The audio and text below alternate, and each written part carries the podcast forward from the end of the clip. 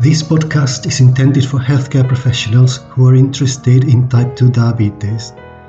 Thank you for listening and welcome to the Diabetes in Primary Care podcast, bringing you medical information about the management of diabetes from a primary care perspective. My name is Fernando Florido and I am a GP in the United Kingdom with an interest in type 2 diabetes. Without further preamble, let's start this episode. In this episode, we will be discussing the type 2 diabetes NICE guidelines, that is, guideline NG28. This guideline was first published in 2015 and it was last updated on the 16th of December 2020. As ever, all information is correct at the time of recording and any views or opinions are my own.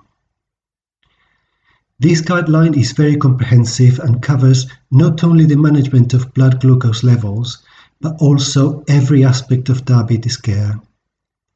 In addition, the guideline contains multiple links to other NICE guidelines covering other relevant clinical areas of diabetes care, such as, for example, the management of hypertension, lipids, neuropathic pain, and chronic disease. It also contains links to other guidance in respect of specific drug treatments, for example, SGLT2 inhibitors, safety information, for example, MHRA safety advice, and other relevant guidance such as information about medical standards of fitness to drive. In order to help with the flow of information, any reference to another guidance within this one will be summarized as part of the overall holistic management of the patient, avoiding getting distracted jumping from one guideline to the next. As a result, the management of type 2 diabetes guidance will be delivered in more than one episode. By the way of introduction, we will start by saying that type 2 diabetes is a chronic metabolic condition characterized by insulin resistance, that is, the body's inability to effectively use insulin, and insufficient pancreatic insulin production, resulting in high blood glucose levels or hyperglycemia. Type 2 diabetes is commonly associated with obesity, physical inactivity, raised blood pressure, disturbed lipid levels, and a tendency to develop thrombosis, and therefore it is recognized to have an increased cardiovascular risk. It is also associated with long-term microvascular and macrovascular complications, together with reduced quality of life and life expectancy. It is estimated that about 90% of adults currently diagnosed with diabetes in the UK have type 2 diabetes. Type 2 diabetes is more common in people of African, African Caribbean and South Asian family origin. It can occur in all age groups and is increasingly being diagnosed in children. Multiple vascular risk factors and complications make diabetes care complex and time consuming, and many services must be involved for optimal management. Necessary lifestyle changes and the complexities of possible side effects of therapy make patient education and self-management important aspects of diabetes care. This guideline contains recommendations for managing type 2 diabetes in adults and focuses on patient education, dietary advice, managing cardiovascular risk, managing glucose levels, and identifying and managing long-term complications. This guideline does not cover diagnosis, secondary diabetes, type 1 diabetes in adults, diabetes in pregnancy, and diabetes in children and young people. Patient education is extremely important and we must offer structured education to patients and or their family members and carers and at, at around the time of diagnosis with annual reinforcement and review we must also ensure that any structured education program has a structured curriculum and that is delivered by trained educators. Group education programs is the preferred option for this. In terms of dietary advice and bariatric surgery, we must provide individualized and ongoing nutritional and dietary advice, emphasizing advice on healthy, balanced eating that is applicable to the general population. We must encourage high fiber, low glycemic index sources of carbohydrates, such as fruit, vegetables, whole grains, and pulses. We must also include low-fat dairy products and oily fish and control the intake of foods containing saturated and trans fatty acids. At the same time, this dietary advice should be integrated with other aspects of lifestyle modification, such as increasing physical activity and losing weight. For adults with type 2 diabetes who are overweight, we should set an initial weight loss target of 5 to 10% remembering that lesser degrees of weight loss may still be of benefit. When individualizing recommendations for carbohydrate and meal patterns, reducing the risk of hypoglycemia should be a particular aim for a person using insulin and sulfonylurea. And finally, the use of foods marketed specifically for people with diabetes should be discouraged. There are recommendations on bariatric surgery in a separate guideline, which basically states that for patients whose diagnosis of type 2 diabetes has been made within the last 10 years, we should offer an assessment for bariatric surgery to those with a BMI of 35 or more. We should consider it for those with a BMI between 30 and 35. We should also consider it for those of Asian family origin with a lower BMI, depending on our clinical judgment. In respect of diagnosing and managing hypertension, we must bear in mind that the diagnosis, treatment, and monitoring of hypertension is broadly the same for people with type 2 diabetes as for other people. There is a separate NICE guideline for hypertension and when a different approach is needed for people with type 2 diabetes, this is specified in that hypertension guideline.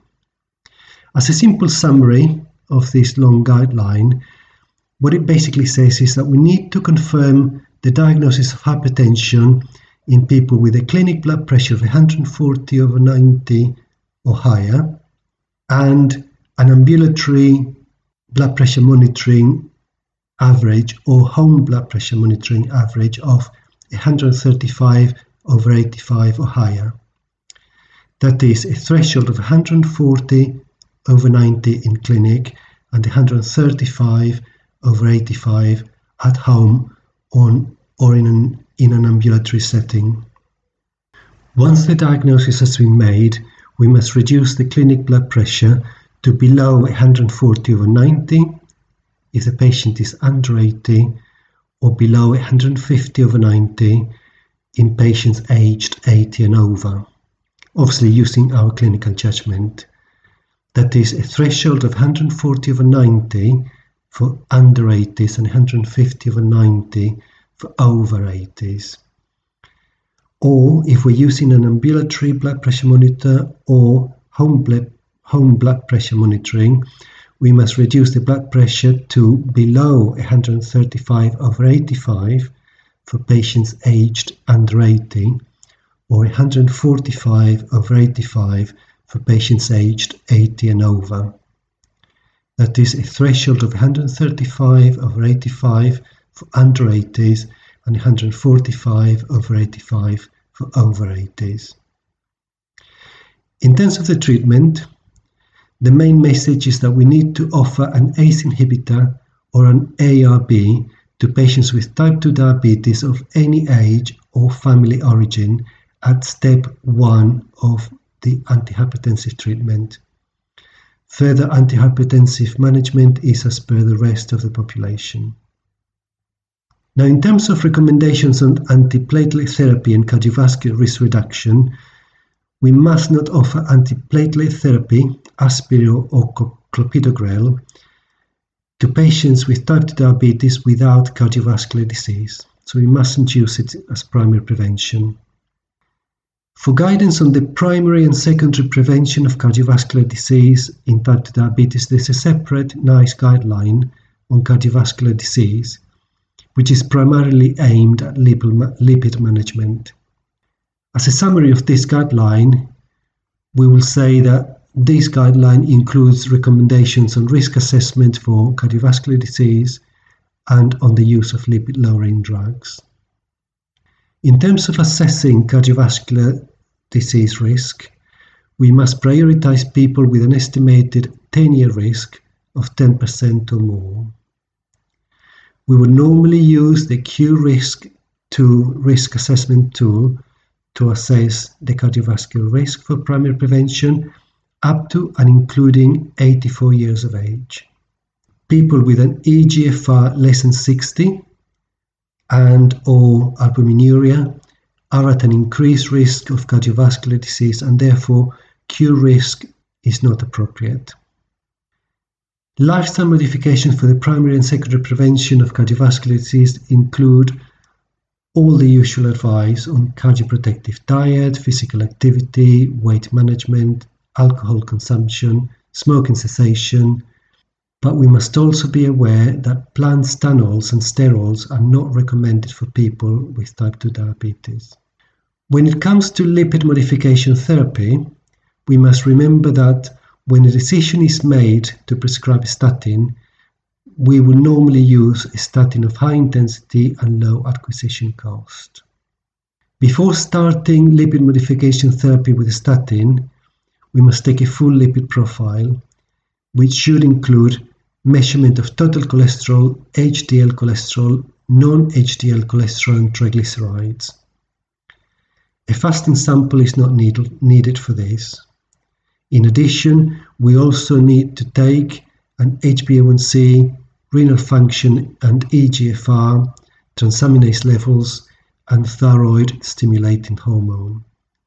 We must consider the possibility of familial hypercholesterolemia if the patient has a high total cholesterol, more than 7.5, and we must also be aware that the cardiovascular risk may be underestimated by the risk assessment tools if the triglyceride levels are raised. If lifestyle modification is ineffective or inappropriate, we will offer a statin, generally atorvastatin 20 milligrams, for the primary prevention of cardiovascular risk to people who have a 10% or greater 10 year risk of developing cardiovascular disease using the Q risk 2 assessment tool. For people 85 years or older, we should still consider atorvastatin 20 milligrams because statins may be at benefit reducing the risk of non-fatal myocardial infarction. For secondary prevention, we will generally start atorvastatin 80 milligrams, and we can use a lower dose if there are potential drug interactions or a high risk of adverse events. But we must not delay statin treatment in secondary prevention.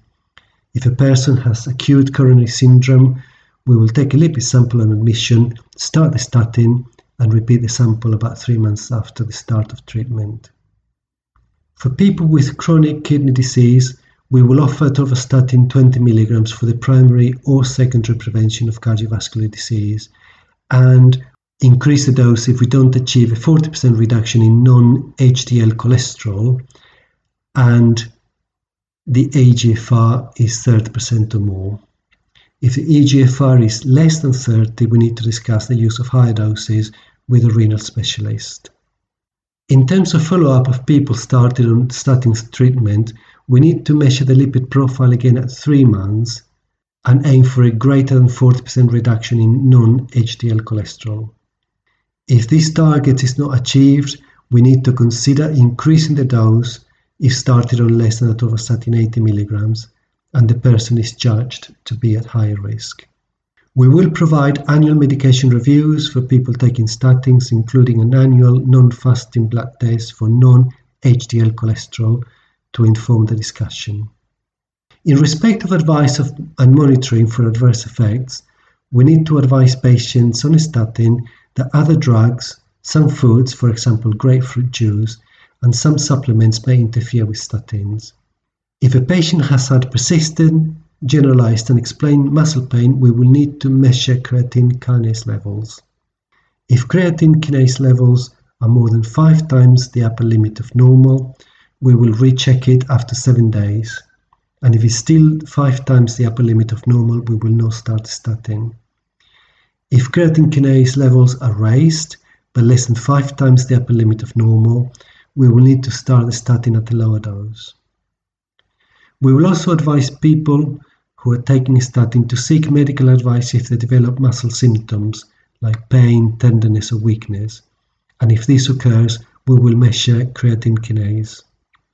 However, we must not measure creatine kinase levels in asymptomatic patients on statin. We must also measure baseline liver transaminase levels before starting statin and again within three months of starting treatment and at 12 months, but not again unless clinically indicated.